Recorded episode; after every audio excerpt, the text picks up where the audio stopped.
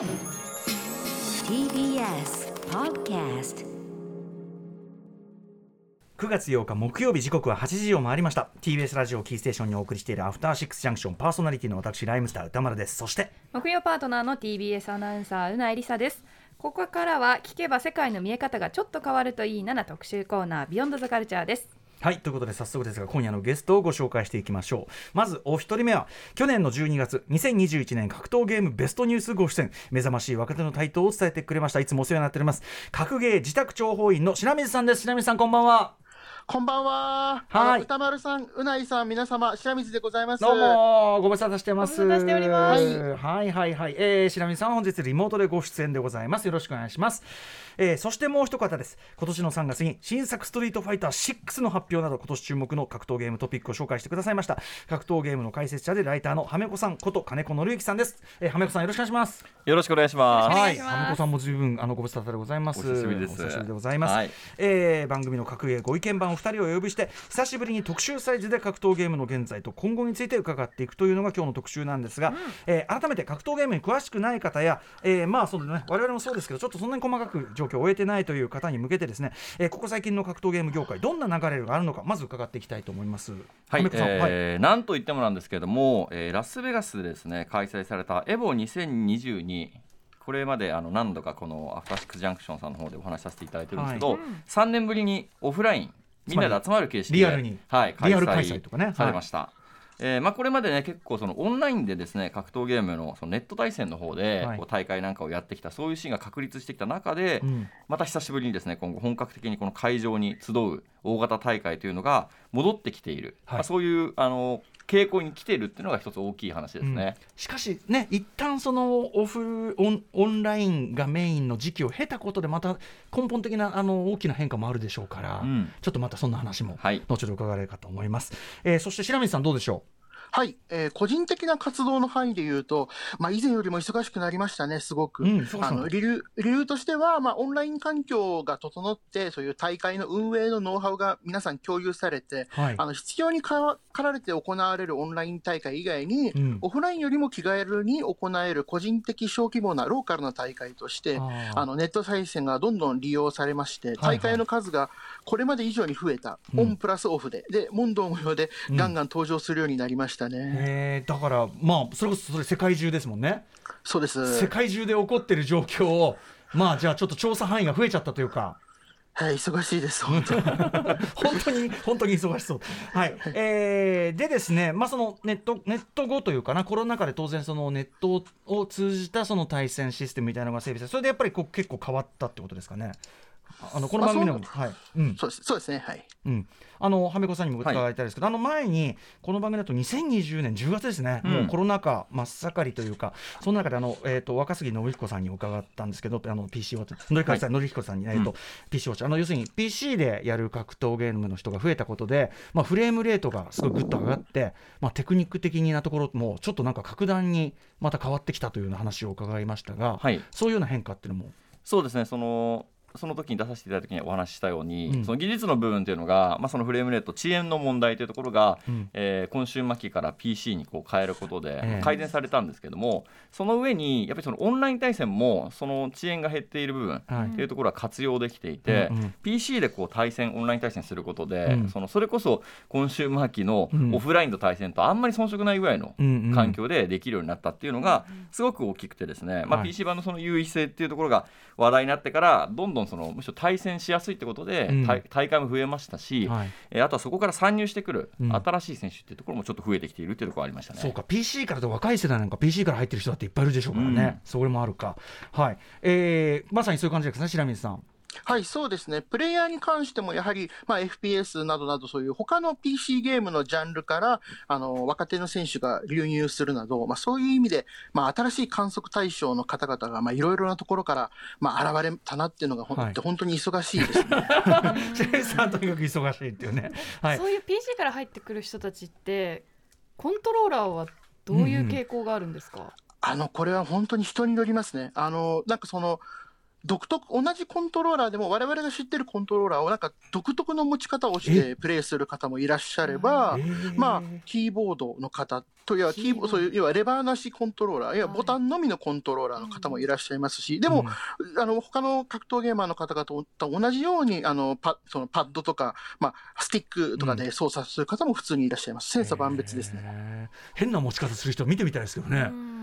いや本当びっくりしますよ。あ、そうなんだ、独学なんだっていうのがすぐわかります。ああ、そうかそうかそうか。だあの独自でやってるから本当に。なんかこれまではやっぱりこうアーケードコントローラーで皆さんやってたイメージですけど、やっぱり入ってくる土壌変わってくるとその辺もどんどん変わってきちゃうのかなって。そうですね。まさにおっしゃる通りで、うん、そういう部分はもう大きく変化していると思いますね。またそれによってね、ちょっとこうパワーなんていうかゲームバランスもちょっと変わってくるかもしれないですよね。まさにね。はいということで今日は格闘ゲームの最新事情はもちろんネット環境など新たな技術を受け入れてエンタメがどのように変化していくのかといったことまで考えるこんな特集をお送りします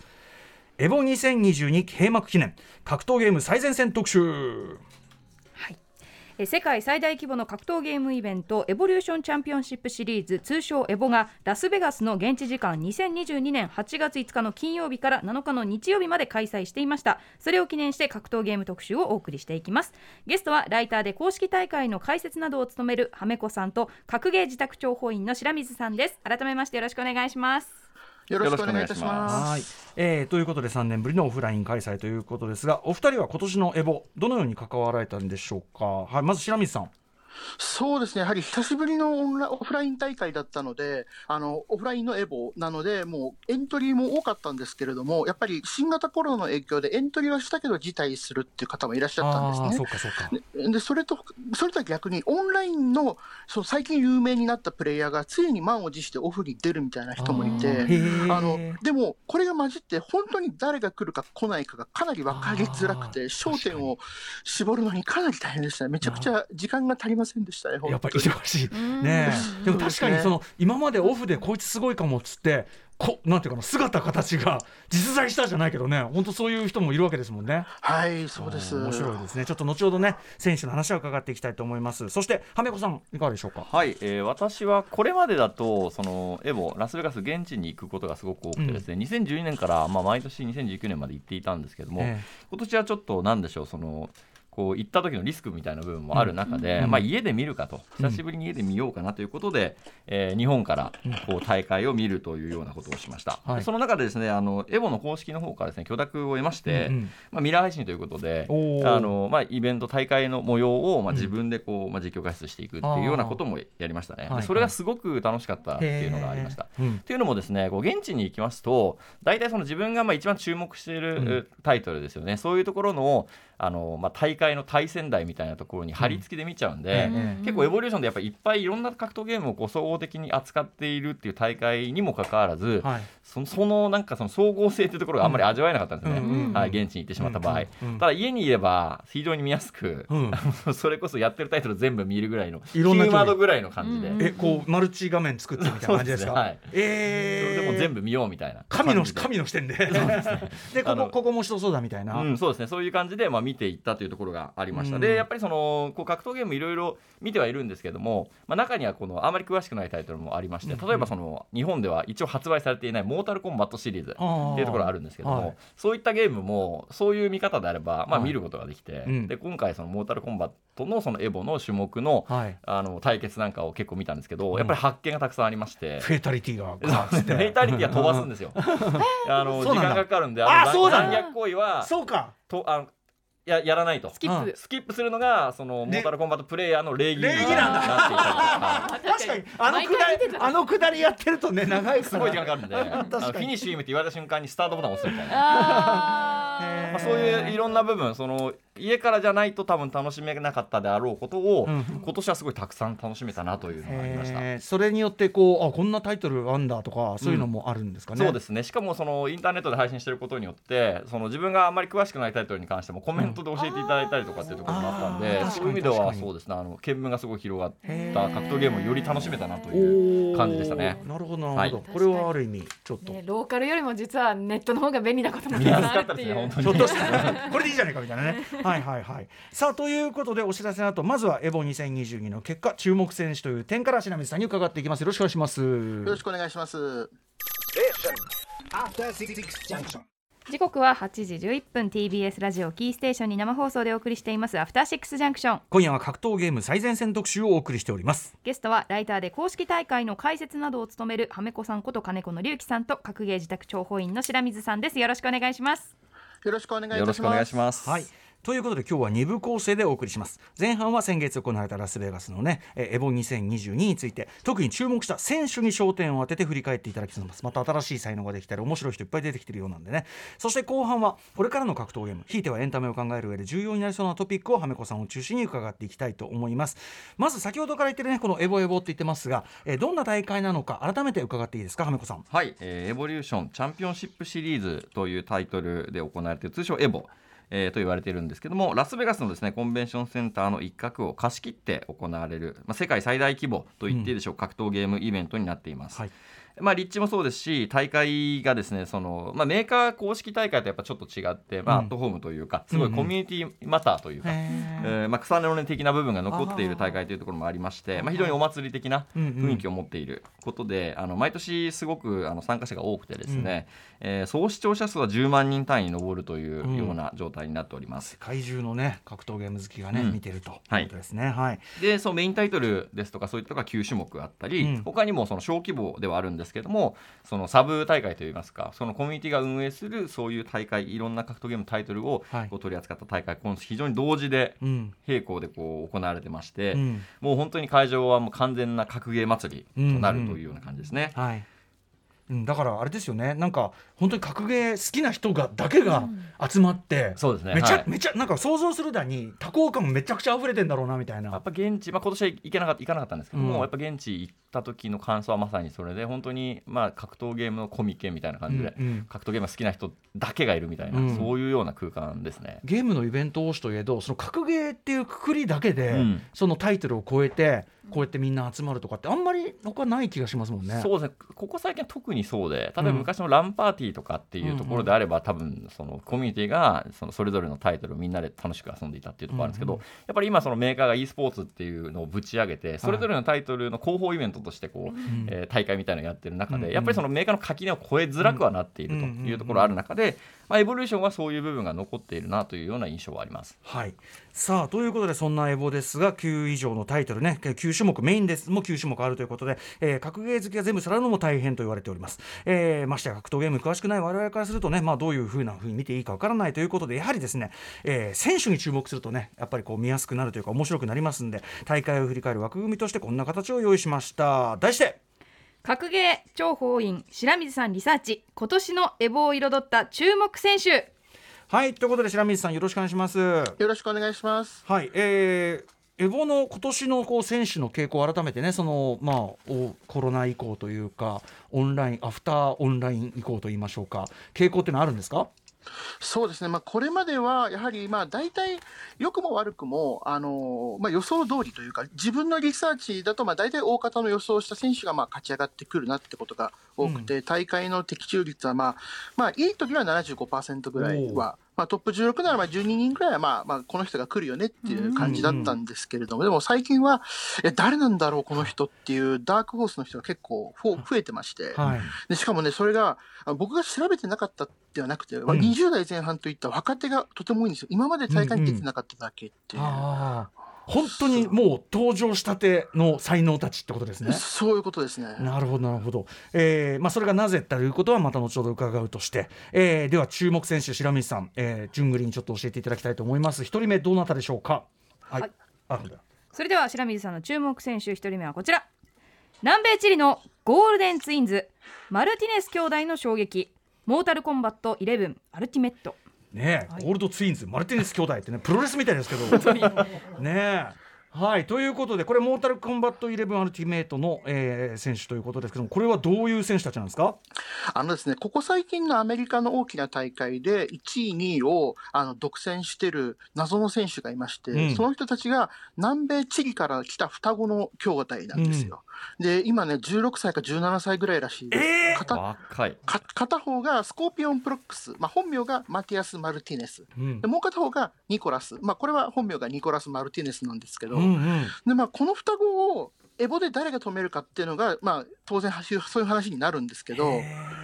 その前の大会で3位になってしまったアメリカの Rewind っていう選手が、うん。エボで、まあ、ニコラスの方を倒したんですよ。うんだけど、決勝でスコーピオンに敗れてしまって。うん。うんだから1位スコーピオン、2位リウィンド、3位ニコラスっていう、だからその2人兄弟の1位に独占を阻止したんですけど、はいはい。まあ今日2人で戦ってるのが層が厚かったって話ですね。そんなやつがいるんだ。しかも少年じゃないだって。年齢ねそう、なんかゲームが発売した時は13歳だって言ってたそうやっていいんですか、モータルコンバット。本当だよね。フェイタリティ。あーそうだよ本当だよね。うん。でもやっぱりそういう意味ではなんていうかな、あの若い時からやってるから飲み込みっていうのかな。うん、まあそうですかね。うん。で自分もこの大会、ね、エボのモータルコンバットを見ていたんですけど、まずこの選手2人映るんですよ、ええ画面にですね、うんあの本当にどっちがどっちか見分けがつかないんですよね、ええ双双子なんで。あ、そうだよね。はい、で、うんこの2人がまあ対決するっていう、まあ、上位でもう普通にこの兄弟が戦う若鷹対決みたいなね。あるんですけど、すごく面白いなと思ったのが、うん多分この2人がそのチリで一緒に練習してるんですね。うん。うんなので結果として見るとその同じキャラクター同士の対決になっていくってうん。ういう,、んうんうん。いうのがすごく面し白くも双子で一緒に練習してなんか自分じゃんけんみたいなさ。そうですね。ね。ってえーいうのがすごごく、うん、面白いかったなっていう感じでもそれだけもうなんか突然登場してす強くなっちゃったってことなんですね、うん。彼はね彼らはね。マルティネス兄弟とまずはモータルコンバットお話を伺いました、えー続いていってみましょうか。続いてはこちら。オーバーウォッチプロからの華麗なる転身。アメリカの二十歳海将ギルティギアストライブ海翔さんっていうの変わった名前ですね、はい。これどんな選手なんですか？白水さん。あのですね、2021年あたりから急にオンラインとオフライン大会で活躍し始めた謎の選手、海翔っていう人が現れまして、ねまあ、あんまりよくわからなかったんですよね。やっぱよく優勝してるなっていうのは見てたんですけど、で、なんかその、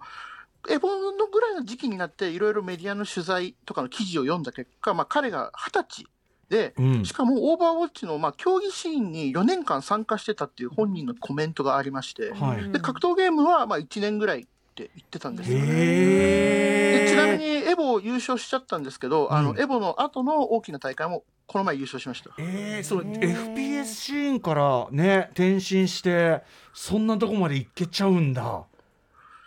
いやまあその彼が使ってる格闘ゲームのキャラも結構銃撃つんですけど、ああなるほどね銃型ではあるけどギルティギアストライブ。えーでもまさにこれって先ほどおっしゃってたこの時期を象徴するっていうか多分その PC で、うん。まあ、オフラインであオンラインでみんなやってる中で今までその入ってこなかった人が入ってくるようになったっていうのはまさに典型ですよね。まあ、特にこの「ギルティギアストライブ」というそのギルティギアシリーズの最新作タイトルなんですけれども、あの非常にその特に海外勢からのネットコードの評判が良くてですね、うんうん。あのちょっと遠くてもあの非常に快適にオンライン対戦ができるというところで。でこの今回のそのエボリューション2022でも、えっと最も参加者が多かったのがこのギルティギアストライブでへー。2000人を超える選手たちがエントリーしたんですね。ただその中でで結構その日本のプレイヤーもすごい強いんですけど、はいはい。ギルティのその日本の強いプレイヤーって結構社会人の方が多くて、うんうん。今年はあんまり行ってなかったっていうところはちょっとあるんですがねそれでもそのまあギルティギアが、えっと、その快適なオンラインコードっていうところを手に入れてそしてまあ先ほど、えー歌丸さんもおっしゃってくれた通り、やっぱりその PC 版うん。えーでこうまあオーバーウォッチも基本 PC でやりながら、うん。その PC でできるってことで、まあ、はい。多分始めたりとか、これもやって入っていった人たちもすごく多くてですね、うんうん。だ結構若手の活躍っていうところが、はい。まあ目立ちましたね。この海翔選手以外にも若い選手がうん。活躍していたりというところで、うんうん。結構だから本当に最近の格闘ゲームシーンをこう象徴するような出来事の一つなのかなというふうに思いました。格ゲーシーンってやっぱりそのなんていうかなすごい好きな人たちが集まって、でその中で切磋琢磨してってそのストイックな世界だったじゃないですか、はい。でもなんかそこになんていうのちょっとドヤドヤとドヤドヤと結構それなりに強いやつらが入ってきちゃって、うん。なんかこう荒らされてるみたいな感じじゃないんですかなんか。どういやでもそのオンラインでやっぱり新しい人が入ってきてっていう流れはそのコミュニティにとってはめちゃくちゃ嬉しいことですよね、結構格闘ゲームコミュニティっていうと、はい。あの高齢化がこう叫ばれてる部分もあるので。そうかそうか。やっぱさっき言った障壁の高さみんな勝手に感じちゃってたかそうですらね。ベテランが多いんですけどそこにこう新たに入ってきてくれるっていうところうんうんはもう単純にまあ嬉しいかなという。ふうに思いますね。はい。はい。ということで新しい採算海賞さんご紹介いただきました。さらにじゃあ白水さんのね、えー、と注目選手もう一方いきましょうか。続いてはこちら。並みいるベテランレジェンドたちを蹴散らし若手が決勝で激突。日本の川野とアメリカのアイドムストリートファイター5はい。ということで白水さんアイドムはなんか前ご紹介いただいたかなという気もしますが。そうですおっしゃる通りです。うんうんね。うん。ああのカプコンカップ2019を優勝して、まあ、ここ最近のアメリカの大会も連覇しているアメリカの、まあはいアイドムですね、うんうん。当時20、今25、6歳かな。うん。で、まあ、そのアイドムは、まあ、いわゆる、まあ、多分エボ、今年のエボ、誰が優勝するかって言われたら、多分日本の人か、それ以外だったら、まあ、アイドムが結構名前に上がってまして、うんうんでもアイドムって今回割と大会の序盤で、あの、いわゆる負けちゃって、敗敗者復活法、トーナメントの方に行ったんですね。はいはい。そしたら、なんとそこから怒涛の、もう十数人抜きで決勝まで行っちゃったんですよ。やばいですね。チャンプが一旦ダメかと思ったら下からまた上がってきたみたいな。そう、本当に過去のそのエボンの優勝者の人とか、どどんどん倒していっちゃって、えー、上がるわ、うん。でトップ8から、その梅原さん、時戸さん、ガチ君さんという日本をのシーンを牽引しているベテランのプレイヤーの人たちを倒して決勝に上がったんですよ。やば。っていうかここれすごいですね。なんか名前聞くだけでオールスターたちが。そうですね本当に、うん。うん。すごうん。でもう、もうこれ、このもう会場もう完全にアメリカだからもうアイドム、もう応援ムードなんですよ。はいはいはい。ところが、そのアイドムを決勝で止めたのは、同じく、その決勝、その、それまで様々な強豪を倒して勝ち上がってきた、うん。アイドムより年下の、つい先日24歳の誕生日を迎えた日本の川野さんだったんです。へえか川野さんこれまではどうだったんですか？あ、川野さんはこれまで、あの、様々な、あの、大会で結果を出しておりまして、うんうんうんうん。カプコンプロツアー優勝とか、まあ、トパンガリーグ優勝とか、いろいろうんうん。実績はあるんですけれども、その、やはりコロナが続いて、その、ここういうオフの大舞台とちょうどタイミングが合わないこともあったりとかあったんですけど、まあ、川野さんが最最後の最後、アイドムの本当にこう怒涛の追い上げを最後にさばいたっていう、その、ねアイドムは自分の、自分より若いやつを倒、た自分より年上の人たちを倒していったら、自分より若い人が自分を倒したっていう感じなんですけども。うん、しかもそこまでのね流れがめちゃくちゃドラマティックだからさぞかしこれはめちゃくちゃ盛り上がったんじゃないですか？いや、もうすごかったです、本当に。かうん盛り上歓声が。うんうん本当に。うんうん戦いとしてはですねあの本当にこのアイドムのプレーが凄まじくてですね、えあのもうなんだろうその川野に対してもその序盤はこのアイドムが押していたんですね、うんうん。ほとんど見ている人の大体の人が、うん。あアイドムが優勝するんだなって思うぐらいアイドムの流れだったんですけど、ええ。そこからこう川野がしっかり対応してえうん。仕返して勝つっていうところも含めて、はい。相当盛り上がりましたね。うん。あとなんかやっぱりこうしわ若い世代の台頭っていうのはその意味でもさっきの PC からの3人もそうだし、まあ、元からの格ゲーシーンでもなんかやっぱ全体に若い感じしますね。そう特にアメリカは日本はやっぱりベテランが頑張ってるっていう多分表現が正しくてですね別に下の人が出てきてないわけではなく、まあ、うんうん。この川野選手もそうなんですし、あのちゃんと下からの突き上げっていうのもあるんですけど、うんうん。ただ日本はちょっとベテランがすあまりにも頑張って強いっていう。梅原さん時戸さんガチ君さんってね、いうところあるんですが、アメリカではやっぱりその若手というかこのアイドムですとかパンクっていう、まあ、前回も多分お名前を出したと思うんですけど、そういったあ若手の選手たちがは台頭していますというか、うんうんうん。あの活躍しているっていうところがうん。ありますね。はい。今これなんか実況見てるからめちゃくちゃなものすごいえものすごい盛り上がってる 多分あの川野さんが勝ったところだと思うんですけどそうですね。はい。えーさらにじゃあちょっとこれあの今まで白水さん注目選手とね伺ってきましたけどはめこさん注目の選手とかいますいますか？はい、えー私の方で、まあ、選手というかあの、まあ、状況なんですけれども「えーまあ、鉄拳セブン」というタイトルがありまして、はい。でまあ、これまでに何度かお話しさせていただいたと思うんですけど鉄拳ってすごいグローバルな戦いが非常に盛り上がったタイトルでして、結構もともとは日本と韓国がすごく強くて、うん。でアメリカも強くなってきているという中で、はい。突然パキスタンから、うんあのとんでもない選手たちが出てきたと。これはもう一連の、ははいい白水さんのレポートも含めていうことがあったんですけれどもそれがまあ2019年に、えーまあ、パキスタンのアルスラーンシュっていう選手がうん。このエボの壇上で韓国で最も強いと言われている2位っていう選手を破って、はい。えーアルスラーンシュが優勝してしまうと。うん。いうところがあったんですけど、ええ。まあ、そこでちょっと時計の針が止まりましてコロナ禍になりああ確かに。国際大会ができなくなっちゃったんですね。確かに、うん、でこのエボ2022でまた再びこのいわゆるインターナショナルな対決っていうところが、うんうん。あのようやくできるようになりまして、うん。はい、でそこで今度はその韓国の2位が、うん。えーパキスタンからですね、うん。この年は、えー本本年度はですねパキスタンから2人の選手が、ええ。ーエボに行きましてん。それがまあ前回2019年優勝したアルスランシュと、うん。もう一人そのアルスランシュと共に練習しているカーンっていう選手がいまして、うんうんでその2人が、えー2位がですね先にあの決勝戦のぶまである上がっていたと、い。中でその2位に挑戦するのはどっちかっていうのを決めるのに、うん。そのパキスタンの2人が対決したんですけど今回はそのカーンがですね、前回の2019年の優勝者のアルスナシを破って、えー決勝戦へとうん。進出しました。ただ、そこでですねその韓国の2位があまりにも強い強い本当に素晴らしいプレーであのカーンを圧倒して、うん。まあ、久々の優勝といいますかいう、まあ、リベンジですよね。パキスタンにうんうん2019年敗れているんで、うん今回はその、まあ、ある種リベンジを果たして、うん。えー2位が優勝したというところが、うん。まあ、今回の見どころだったかなというふうに、はいなるほど。思いましたね。パ。キスタン勢まあねちょっと今あの雨のあれですごい大変だからねねちょっと大変な中出て、うん。ね応援した気持ちもあるけどまあこれは勝負のねあれで。あのでも前もその白水さんにそのアルスラン・アシ選手出てきた時の話も伺ってやっぱり対パキスタン選手対策みたいなのだいぶ出来上がってきたのもあるんですかねやっぱりね。いやでもやっぱりその対決してない期間が、はい。まあ、2年ちょい3年ぐらいあったので,、うんうん。でそのエボではですね、まあ、韓国の2位が優勝したんですけど、うん。その後にタイで行われた大会では、えまたそのパキスタンから現れたうん。新たな選手がまた？2位をボコボコにして優勝するっていうえことが起こりまして。例の最初にアルスタン・アシュねであの優勝した時にいや俺なんかより強いやついっぱいいるからってね。白水さんおっしゃってたねましたけどまさにそういう感じ。いや、それがですね、びっくりしたのが、うん。その、その、つい最近兄さんを倒した人を僕、うん。前に調べてたんですよ。その時は、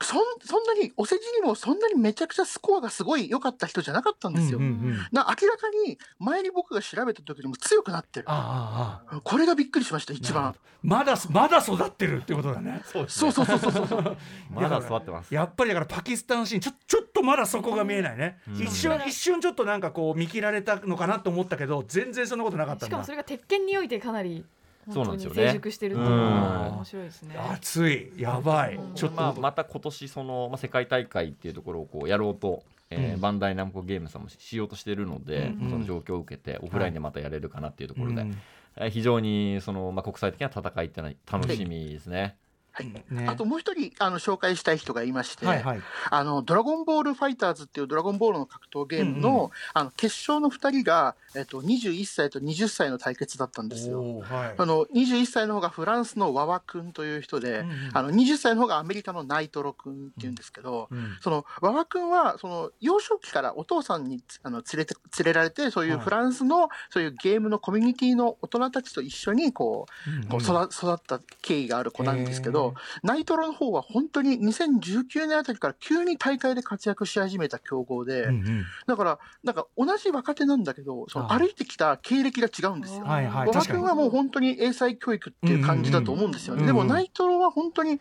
よくわからない突然変異みたいな。うんうん。で、結果的に、まあ、すごいもう接戦で会場がね、現地の夜中2時ぐらいまでももつれて、まあ、わわ、わわくんが優勝したんですけど、うんうんその、まあ、ナイトロ君もわわくんも将来どうなってしまうんだ？今の段階でこう、うん。こうこうこうなのに、同じ歩いてきた道が違うのに、ここまでうん。すごいのかって思わされましたね、本当に。やっぱドラマがありますねやっぱね。はい。あとやっぱそのなんかアメだからアメリカでさえ急に出てくる人が出てくるんだからやっぱ今ちょっとその本当にあの入り方が分かんないですねもうね。今までと違うというかその今まで FPS やってた人が入ってきたり入り口が多分いろんなところにもうできてるっていうか PC も入ってきたから、うん。なんかさらにちょっとなんていうの才能が出てきそうじゃないですかここから。そうそうなってくれると本当に嬉しいですよね、うんうん。新しく強い人が現れるっていう活性化ですもんね、うん。明らかにね。あともうそもう世界的にそのコロナ禍でゲームややってる人が増えたから本当に、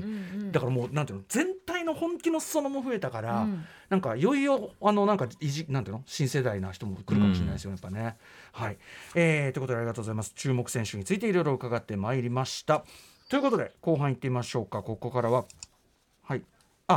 ああすみません。えっ、とオフライン大会らしいちょっともう一個注目の発表があったということで失礼しました。あそうですね、はい。あのエボ2022の、えーイベント上でまたエボジャパンのオフライン開催が、えー発表されまして、はい。エボジャパン2023は、えー来年3月31日から4月2日の3日間、うん。東京ビッグサイトで行われるというふうな発表がありました、うん。まあ、タイトルなど詳細の話はまだちょっとそこまでお出てないんですけれども、はい。まあ、久しぶりに日本でもそういう総合大会をオフラインでできるっていうのは、あの嬉しいニュースかなというふうに思います。まあもうアフターコロナでね、あのまあこういうことどうやってややればできるかみたいなことはだいぶ日本派もできましたしね。うん。あの別にこう気をつけてやることは特にゲームだから可能ですからねそれはね。はい。あのぜひこう無事の開催をお祈りしております。はいといったあたりで、えー、今後入ってみましょうか。ここからはこれからの格闘ゲームシーンの注目点について、えー冒頭でもあった新しい技術によってエンタメがどう変化するのかなどに注目する、えーパートとなっております。それでは行ってみましょう。はめこさんが注目する格ゲー重大ニュースその1基本無料の時代に格闘ゲームはどうなる？はい基本無料。あまあ要はゲームのなんていうかな。やる人さっき増えたって言いましたけど一つにはやっぱ無料でねうん。無料でこのゲームできるの。だからちょっとなんかそうですよね。我々慣れちゃったけど無料だからやってるっていう人もやっぱりたくさん特に若いい人は間違いなくそうでしょうね、まあ FPS のねああいうあれはなんか特にそうですよね、APEX リーグあだから LOL もそうかリーグオブレジェンドとか、うん。えー割と基本無料のものが多いですが格闘ゲームってちなみにこういうのに対してはどうなんでしょうか？格闘ゲームに関して言うと、まあ、コンシューマーの力っていうところも強かったのもあってやっぱりそのフルプライス型というかパッケージ販売うん。がすごく多い要するにまあちゃんとですよねな7000円とか。そうですね、うん。でここ最近これ完全に個人的な話なんですけど、ええ。格闘ゲームコミュニティ外のなんかその友達と遊ぶんですけどうん。そのコミュニティがすごい若いんですね。うん。どそれこそ20代うん。前半だったりっていう子たちと、まあ、よく遊ばせてもらってるんですけど、でその子たちにちょっとこの新しい格ゲー出るからやってみようよって言って、7000円払わせるのってあきついんだなっていうことが最近すごいよく分かってね。だって基本無もちろん課金システムはあるしたい人はできるのがあるけど、基本ただであれだけ遊び倒せるものがあって、そうですね。なんで7000円払わなきゃいけないのってやっぱなりますよね。普。段はそういう子たちとその League of Legends とかい。 VALORANT っていうその無料のゲームを一緒に遊んでるんで、ちょっとこのゲームやりたいから7000円払ってを言うのがすごく難しいというか。自分はいいんですよおじさんなんでね、うんうんあの別に大丈夫なんで。す可けど処分所得がね。そうですね。はい、あるので、うんうん。ただそのじゃあ、まあ、先ほどこういろいろ話題に上がった新規の人が入ってくるかどうかっていうところで、うん。やっぱりその部分って障壁なんだなっていうのをちょっと肌感覚でこう体験しまして。これはもうあの近年特に顕著になってきて前はねもちろん全部お金払うものだったけど、近年の確かに傾向でもありますよね、うん。そっかそっか。でそんな中なんですけどそのリーグオブレジェンドを作っているライアットゲームスってところがですね、うん。まあ、格闘ゲームとしてこのリーグオブレジェンドプロジェクト L というタイトルをはい。こう出すぞとへいうところろで、えーまあ、ここ最近いろいろ発表しましたね。で特にその8月エボの直前にですね発表したところではそのプロジェクト L という格闘ゲームが基本的基本無料にするぞと。へえ F2P に挑戦するみたいうんうん。なことをこう発表しまして、ただまあその細かい部分までどういうふうなビジネスモデルでありますうんみたいな発表はしていないんですけども、まあ、いよいよその格闘ゲームも F2P のものがあの、最初から発表して F2P でやっていくっていうものがあ出てくるんだなと。F2P っていうのははいフリートゥープレイ。そうですね。無料でできるってことですなるほど。よね。でまあ、大体その F2P って言われているうビジネスモデルのゲームっていうのが、まあ、Apex レジェンドとかもそうだと思うんですけど、基本的にはゲーム遊ぶのは無料で、まあ、例えばそのコスメアイテムですよね。見た目を変えたりとか、うんうんそういうものを、まあ、お金を払って購入したりみたいなそういうところで、まあ、マネタイズお金を稼いでいくっていう、そういうふうなビジネスモデルの作りに、はい、なっています。これそのなんで格闘ゲームはその基本無料の世界っていうのあんまないんですか？えっとですね、実は格闘ゲームにもその F2P にチャレンジしてみようみたいな時期があったんですよ。うん。で結構もう前になるんですけど2013年あたりですかね。やっぱりその当時スマホのアプリがすごくまあ流行っていた部分もあって、えまあ、格闘ゲームもちょっとチャレンジしてみようっていう流れがありました、うん。で例を挙げますと、まあ、鉄拳シリーズで鉄拳レボリューションというタイトルがあったりですとか、あとはデッドアライブシリーズデッドアライブ5など、そういったところも、えー F2P にチャレンジしていてただこれがですね、うん。正確に F2P かと言われると実はちょっと怪しい部分がありまして、うん。例えばさその鉄拳レボリューションこちらは、えー、と F2P でさっき言ったようにその課金っていうのは、まあ、見た目のアイテムとかはい。で普通に遊ぶ分には普通にできるよっていうところがあると思うんですけど、この鉄拳レボリューションに関してはその当時のスマホアプリ型というかいわゆるスタミナ性を取っていまして時間が経つとコインがもらえるんですよ。うん。でそのコインをゲームセンターのように入れて遊ぶことができる。だから一定時間に1回遊ぶ。もしくは課金するとそのコインが購入できて好きなだけ遊べるみたいな。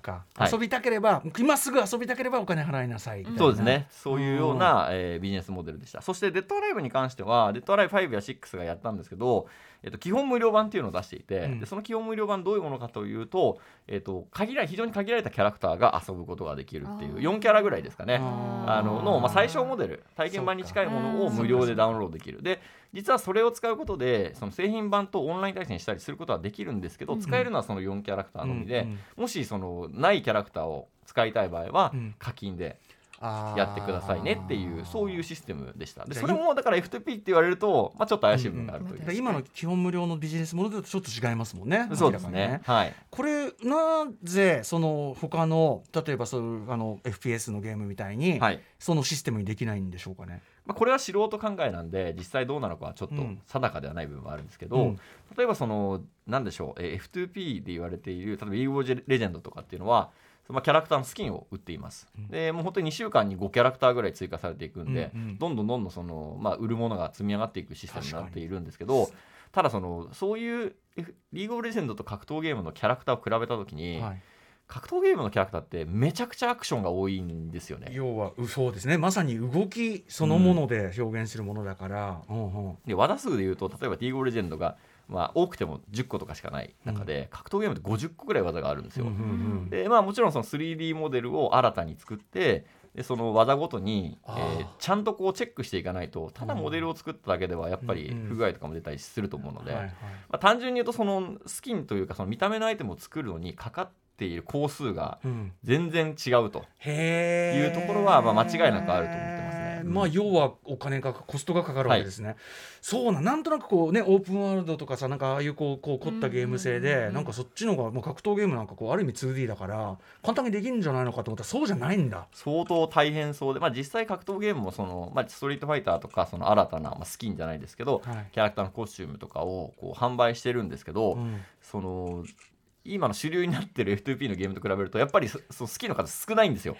全然出てこないです。やっぱ大変なんだろうなっていうところがそうなんだ。それはじゃあ一つ構造的なあれとしてね食い合わせというかね。と。はいえその F2P でやっていくんであればそういうそのコスメのやつをどんどん作って売っていかないと、うん。そのコストを賄えないでしょうから、うんうん。そこはすごい難しい問題として横たわってるんだろうなというふうにはいまあこれ面白いって言い方ちょっとあれからでも興味深いです。なんかその今すごく主流になってる、主流化したビジネスモデルともともとこうあったものとの相性の云々って、うんこのゲームに限らず。何でもあるでしょうからこれはちょっと今のメインのビジネスモデルと相性悪いんだよなっていう、それはなんかどんなジャンル今あり得るなと思って、ちょっとなんか興そこに興味深さも感じますね。確かになんかスキン以外でのなんとかこう課金してもらう方法とかを。まあね考えたりとかしていかないと、うん。そうね。その F2P ふそうね。無料をプレイさせていくっていうのはコストにそこまで負担かけずに。ね。うん、しかもゲームセンターではお金払うわけじゃないですか。そうね。そのあたりもそうですね、まあ、まさにその通りでというのも格闘ゲームそのものが一体どういうものかっていうと多分そのゲームセンターのワンコインモデルに適した、んそのゲームシステムなんですよ。まさにその時のビジネスモデルに一番フィットし100まし円入れて何分遊べるっていうのが、そのなんだろう体力の減り方とかも多分そこで表現されていて、た。はいはい。うんだからそこからそのそこからでも出過ぎるとどうなるかというと格闘ゲームファンからするとこれは格闘ゲームじゃないって言われてしまううん問題もはらんでいるので。ここはすごく難しい問題なんだまあ、もう当然その開発者の方って多分これはもう当然のように分かっていて、うんうんそこからどういうふうにしていくかということを、うんうん。えーずっと考えられてるとは思うんですけどいやっぱりなかなか難しそうだなっていうふうに思ってしまいますね。いやなんかでもあのまあとにかく面白いという言い方は不謹慎だけど興味深いです、うん本当に。なんかあのね、アーケードゲームは前あったけどさ、うんアーケードゲームは基本的にその100円でいかに早くその、うんあの消費者を殺すかっていう。か そうですね。そこは絶対ありますよね。ね、でやっぱ今はどっちかというとできるだけ長くやらすっていう方向だから、逆っちゃ逆なのよね。あうーん。白見さんどうでしょうこの状況というか。やっぱりまあ今のご時世、まあ、何でもそうだと思うんですけれども、うん。あのとっつきやすさ、あと手軽に遊んでもらえそうとか、そういうのって結構重要だと思ってて、うん。やっぱり今のこの時代って、もういろんなた、なんかたたくさんの趣味とか、いろんな文化があるじゃないですか。だから、ちょっとでもなんか触れれるんなら、まあ気軽にっていうのがすごく優先されてると思うんですよね。もちろんそれはいいことだと思うんですけど、うんうん。だからし、極端な話、知ってもらうだけでもいい。うんまあちょちょこっと遊んでもらうに越したことはないわけじゃないですか。うんうんその、なんていうのか、昔のゲーセンは逆にそうだったと思うんですよ。その100円入れて一期一会だったわけで。ええそういうゲームと遊べたっていうのが、うんそれがなんか、こう、今の時代に流れになって、またそういうことにこう、注目されていくのかなっていうのは、ちょっと個人的には不思議な、こうなんか、なんかブームがこう、うん。うん。何何十年かぶりにまたもままたやってくるみたいな感じでちょっと気になりますね、今後どうなってくるんだろうっていう。ね、でもだからこそなんか今の話伺うとやっぱりさっきのだから新規で才能が入ってくるのは本当に嬉しいんだっていうのはね。うん。なんかむしろこうあそりゃそうですよねっていうかなんか噛み締める感じで なんか俺新新参とかうざくないですかなんて言っちゃったけどそういうそういうそういうレベルの話じゃなかったんですね。まあ、ここはもう完全にそのコミュニティのおじさんなんで やっぱり増えるっていうだけでもめちゃくちゃ嬉しい確かにですね僕もはいラップラップやる子増えるのめちゃめちゃ嬉しいから同じ 同じくです。はい、それははいどんな入り方でもいいからっていうね。はい、えーということで、えーまあでも本当にあのいろんなちょっとジャンルっていうかないろんなメディアに置き換えができるような話でねちょっとあの例えば音楽とか映画とかに置き換えてみたくなるような話でしたね。ということでもう一個トピックいってみましょう。格闘ゲームにおける大御所の挑戦。ストリートファイター6は新規ユーザーを獲得できるか。はい、あのーこの間ね、はめこさんに出ていただいた時に、えーちょろっとお話を伺いました、ストリートファイター6、ねえ、ついに。出るかってことですよね。で、何年ぶり、えーっと今のストリートファイター5がおおむね7年とかうんうんになるので、それぶりですよね。ねえ、ここに来てでもさらに6ってやるからにはですよね。うんうん何をするんだってことですよね。で今回その、まあ、あの春にですねお話しさせていただいた後に結構情報がまあどんどん出てきていまして、はい。でその中で個人的にすごくわこんなことしちゃうんだっていうのが一つありました、うんでその中ですごく面白かったのがこのストリートファイター6はデフォルトで2つのコントロールタイプを用意しているっていう発表があったんですね。えーコントロールタイプつまりその、まあ、格闘ゲームってやっぱりそのちょっと操作が難しうん。いというところが結構取り属される、うん。えージャンルでありまして、まあ、必殺技コマンドですよね。昇竜拳とか確波動拳とか出せると楽しいんですけその簡単に出せどそのそこは障壁になってる部分もあるだろうと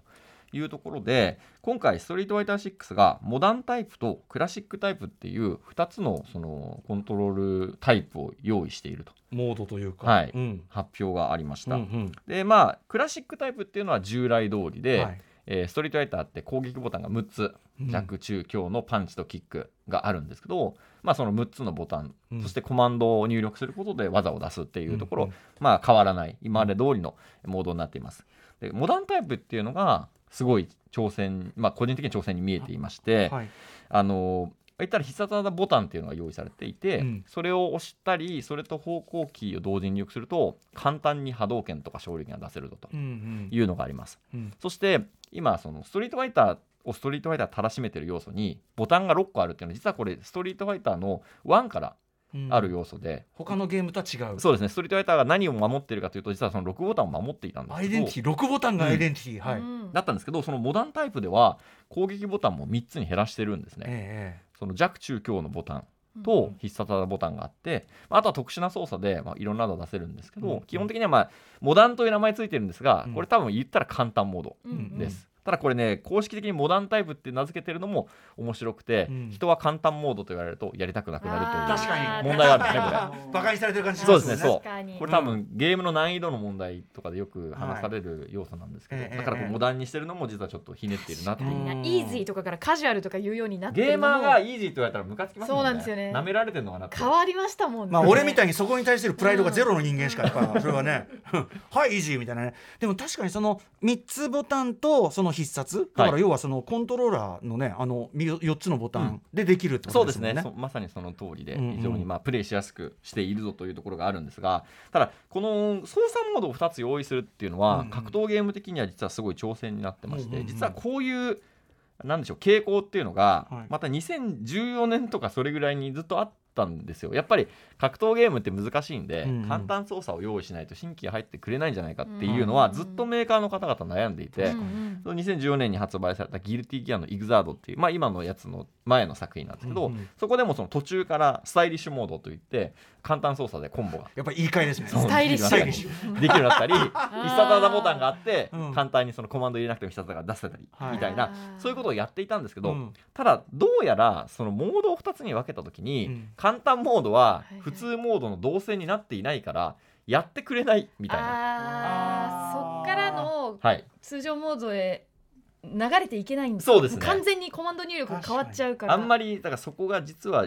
あんまり効果を発揮していないんじゃないかみたいなー。ところがありましあて。の無料ポテト無料みたいなキャンペーンやったらそこしか来ないやつみたいな。まあ、それはそれで嬉しいんですけど、全然客定着しないんだけど次ただその、うん。今やっぱり格闘ゲームって定着してもらいたい部分があるわけですよ、対戦相手が増えるので。うんっていうところでちょっとこの形じゃないんじゃないかっていうところで2015年あたりの格闘ゲームってどんどん基本の操作を簡単にしようっていう方向に行くんですね。ボタンを同時押ししたりすると強い技が出ますうんとか,、とかその必殺技のコマンド複雑なのをやめましょう、うんうん。もうちょっと簡素化しましょう。誰でもできるようにしましょううんみたいな方向に行ってだからつまりその2つに分けるのはちょっと微妙だよね。だからその基本を簡単にしようっていう流れがあったわけですよ。うんうん。でそこに来て2023年にまあ出るというふうにストリートファイター6言われてるんですけど、はい。また2つにするっていう、うんうんこれめちゃくちゃな挑戦でうんまあ一回うん。うん格闘ゲームこう作ってた人たちはうん。それがあんまりうまくいってないことをうん。見てるはずなんではいはい。それでもやるとうん。いうのはすごい挑戦かなというまあその、はい。かつてうまくいかなかったのを踏まえてやるんだから何かは考えてんだろうみたいな、うん。でまあこうストリートファイター6に関連する開発者の方のインタビューとかを読むと、うん。これまでだからその簡単モードが通常モードで同性なかったっていう同性になっていなかったっていう問題点に関しては、え今回例えばその大会があった時にんちゃんとモダンモードとクラシックモードを混在して戦えるようなぐらいのものを作るつもりでいるとえいうふうに言ってるわけですね。モードでもなんならチャンピオンになれる。そうですね。それぐらいのつもりでそれっ作っていますと。てでも難しくないですか？だってそのモダンモードで勝っちゃったらなんかお前そんな簡単モードでやってるからだろうみたいなクレーム出ないようなバランスっていうか。そうですね、まあ、そこを真剣に考えていますよっていうメッセージをこう発表してくれていて。そういうことか。だからそういう意味ではこれまでしその簡単モードっていうのはやっぱりなんだろう。うん。その通常モードに劣るものみたいな認識はされていたと思うんですけど、これはもうちゃんと横並びになるつもりで調整します作りますよ単なる操作系の操作系の違いというだけで、うん。あのゲーム性というのかな。そこのイコリティは変わりませんっていうふうにちゃんとプレイヤーも感じられるしというような。そうですね、まあ、そのつもりで作りますというふうなことを言ってくれでもなんかて。ましてまあ確かに挑戦かもそうですよね。だって難しいよ相当難しいですよね。一回やっぱりそう失敗っぽく見え、まあ、失敗してると俺は個人的には思ってるんですけど、うんうん。いうようなところにまたチャレンジしてやってくれている。でこれすごく大きいのがあのやっぱりストリートファイターシリーズって格闘ゲームにとってはすごく大事なんですよ。うん。ストリートファイターが盛り上がってくれないと多分格闘ゲーム全体に影響が出る。そうですよね。そういうタイトル。で、うんそういうタイトルが、まあ、このモダンモードを入れるってつまり新規を獲得したいっていう表れだと思うので、うんそういう意味でもこのストリートファイターっていう大御所がこのチャレンジをしてくれますかというのは、格闘ゲームコミュニティにとっては結構その、うんなんて語りどころなんじゃないかなっていうふうに、はい、思ってます。大御所からのメッセージですらありますもんねこれある意味ね、はい、ぜひ、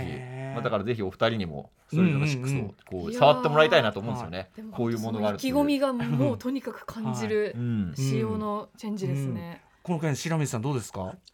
そうですね、本当に未知数なんですよね。これが、あの、どうなるかっていうのの明確なデータっていうのがないわけで、まあ、確かにストリートファイター5なんかだと、例えば割と操作性が他のキャラとはちょっと毛並みが違う、まあ、エドっていうキャラクターがいるんですけれども、うん。結構そのエド使いの海外の競合とか国内の競合って若い方が多いんですよ。あー。なんか、なんかそれまでのそういう、なんか培われた格闘ゲームの経験とはちょっと違うジャンルの方々がまあ活躍してるなっていう印象はあるんですけれども、でも、例えば全キャラクターをエドにしちゃうと多分また話が違うと思うんですよね。うんうんうんだからそれがストリートファイター6で、その、うん。どういうふうに、その、例えばエドみたいなキャラをまた出すのかとか、もしくはうんどういう割合にしていくのかとか、多分そういうの全くまだわからない段階なので、うんうん。うんちょっと、どうなるんだろうって感じですね、キャ本当に。あとこれあのまあ対戦あの対戦そのものとはちょっと直接関係ないけど、まあ、その導入っていう新規の多分導入の一つのとして前もおっしゃってましたストーリーモードの充実とか。そうですね。一人用のモードをこうかなり頑張って作っていると、うん。まあこれも開発者の方のはあの言葉ではあるんですけどそれこそ対対戦用のモードと一人用モード別のゲームのつもりで作っているとっていうぐらい気合が入っているとうんいうふうに聞いてますんで。僕なんかは割とそこはすごく大きいですね、うん。やっぱりね。しかもそことやっぱりそのモダンモードっていうところを確こう一緒に併用してやっていただければ、うん。その続けてもらえるのかなっていうのはちょっうんと期待はしちゃいますね。なんか要は勝手にこっちが感じてる障壁の高さとか難しいんじゃないみたいなものが、まあ、自然に解けていくような、うん。ねモードかもしれないですもんねそれはね。やちょっとでも楽しみだし今日あのなんていうかな、ねそのストーリーモードみたいなところばっかりちょっと僕は気を取られてたけどその操作系っていうかな、うん。それ自体の挑戦っていうのはなるほどって思いましたね。しかもそれが大会で、うん。あのーかんまあ、モダンモードとクラシックモードうん。が決勝戦で戦うとかなったら、ねえ。またこう目線の付けどこオろも変わートってきたりとか。オートマ車みたいなことだからさ、確かにオートママニュアルでみたいな。オートマ車だけど、でもうん。いやそのちゃんとレースうんにちゃんと対応してますみたいなね、うんうんうんうんいやだからどういうことになるのかちょっと楽しみですね。はいということでいや今日もなんかすごい面白かったやっぱ、はいエキサイティング我々門外観が聞いてもすっげえ面白いやっぱり、うんさすがでございますお二人。ありがとうございます。ということでありがとうございます。えはい、えーお二人からのぜひお知らせも聞きたいと思います。まずはじゃあはめこさんおはい願いしま、す。えー、と私の方なんですけれども、えー現在、ストリートファイター5でですね、公式の、えーチームリーグ戦、ストリートファイターリーグプロ JP2022 というところが、まあ、いよいよ開幕しまして、あ明日から、えーデイあの1のですね第1節の Day2 が始まっていくっていう感じで、えー配信をされていますので、ぜひ、えーカプコンファイターズ JP っていうチャンネル、YouTube ですとか Twitch にあるんですけども、そちらの方を、えーチェックしていただければなというふうに思っています。私は解説で参加しております。はい、えー、はめこさんでしたそして白水さんあまあ、私はいつも通り相変わらずツイッターで様々な情報をリツイートさせていただいております。あの、まあ、何か気になった時はフラッと見ていただけるだけでも幸いでございます。あの、はいツイッターをね、あの、私のツイッターをフォローしちゃうとリツイートがバーッと来てとんでもないことになっちゃうので、あの、本当にまあ気が向いた時に、あの、ちらっと覗きに来ていただけるだけで本当に幸いおです。気遣いお気遣いありがとうございます。お気遣いありがとうございます。ね、でもそれだけそれだけの量を常にやっぱ世界中の情報をね調査されてるからってことですからね。はいということで今夜のゲストはライターで公式大会の解説なども務めていらっしゃいますはめここと金子紀之さんと格ゲー自宅諜報員の白水さんにお話伺いましたお二人ありがとうございましたありがとうございました。した明日のこの時間は番組の1週間を振り返る Future Past ビデオ考古学者で映像コレクターのコンバットレックさんです After Six Junction.